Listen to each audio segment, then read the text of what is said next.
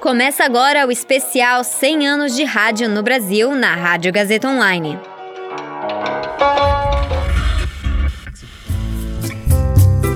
Alô, pessoal que acompanha a Rádio Gazeta Online. Eu sou a Júlia Cartacho.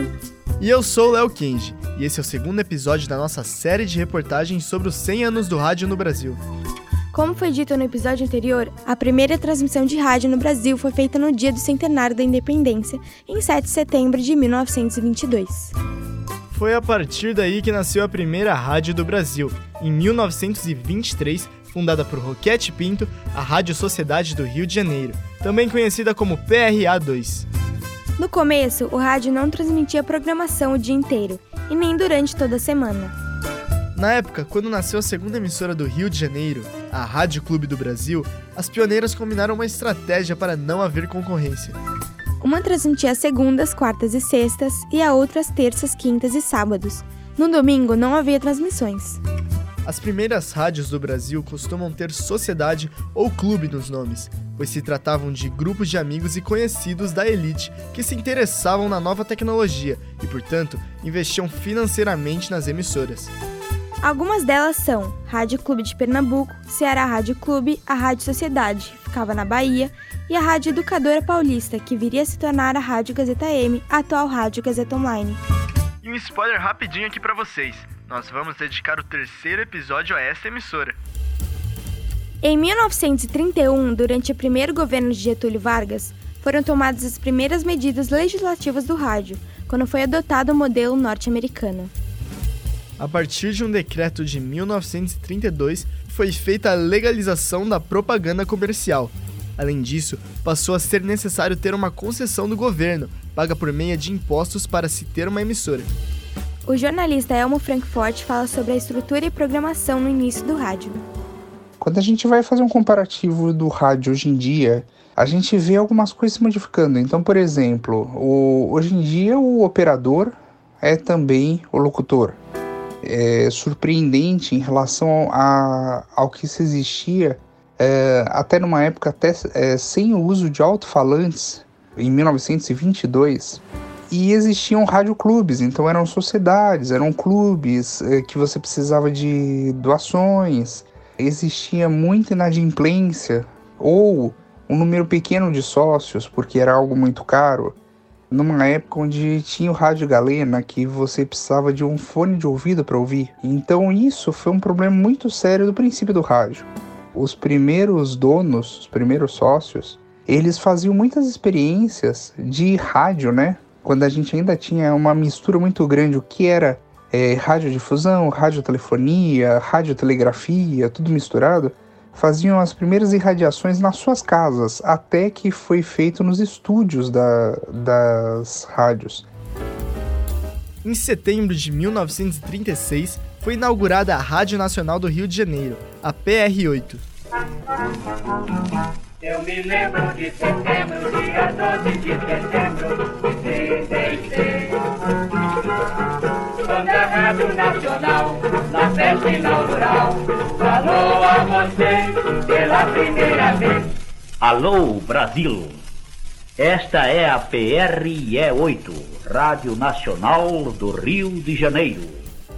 A Nacional fez história, se tornando na época uma das maiores rádios do mundo.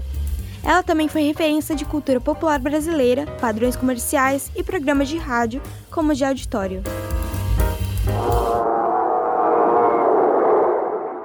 Falados ganharam um impulso durante a Segunda Guerra Mundial. Nessa época, as notícias sobre os conflitos despertavam maior interesse das pessoas em relação à música. E então, na nossa linha do tempo, ocorrem várias transformações. No pós-guerra, chega a TV que passa a dividir a atenção da população com rádio. Nos anos 60 surgem os aparelhos portáteis de rádio. Com a diminuição do tamanho, o rádio é levado para a rua. A programação deixa de ser consumida apenas dentro de casa. Nos anos 70 é lançada a frequência FM no Brasil, que abre espaço para novas emissoras com o predomínio de programação musical. Márcio de Paulo, coordenador da discoteca da Rádio Gazeta Online, contextualiza a disseminação da prática do chamado jabá. Muitas pessoas falam em jabá e mal sabem o que é o jabá. Tem um termo usado muito antigo né, no meio de divulgação, principalmente por parte das gravadoras, em contato com o rádio, logo no começo, um termo chamado catituagem. O que significa catituagem do disco? É você, é o divulgador né, da gravadora ou do escritório, falou: olha, toca música para mim, olha, toca música para mim. Então o pessoal falava assim, dava um agrado né, pro cara, né, para parte de sonoplastia, essas coisas todas. Isso, isso é muito antigo, né? Isso foi ganhando corpo, ganhando corpo. E tinha gente, por exemplo, uh, que cobrava para tocar. Cobrava para tocar determinado disco. Então, com o tempo, o que, que aconteceu também em relação a essa palavra chamada jabá? Hoje não se fala mais jabá, né? se fala é uma transação comercial. Então, se, é, se tornou uma coisa é, corporativa. Agora, o que foi muito lá atrás, muito no passado, aquele era um, um comportamento que foi né, assim, certas pessoas que cobravam, né, assim, para tocar, mas hoje, hoje é diferente. Os anos 80 foram marcados por promover uma linguagem mais jovem, com programação focada nesse público.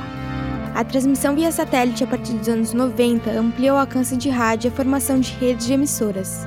Dos anos 2000 em diante, a internet possibilita a criação de novas emissoras, as chamadas web rádios ou rádios online serviços de streaming ganham espaço e muitas vezes competem com o rádio tradicional, até colocando em questão a sua extinção. Mas o que isso quer dizer para o futuro do rádio? Continue acompanhando nosso especial até o fim da semana, pois a gente vai falar mais sobre as previsões para o futuro no último capítulo dessa série. E no próximo episódio, vamos relembrar a história da nossa querida Rádio Gazeta Online, antiga Gazeta M. Até lá! Roteiro e edição: Amanda Lodge. Apresentação: Julia Cartacho, Léo Kenji. Supervisão pedagógica: Renato Tavares. Supervisão técnica: Roberto Vilela. Direção da Faculdade Casper Libero: Wellington Andrade.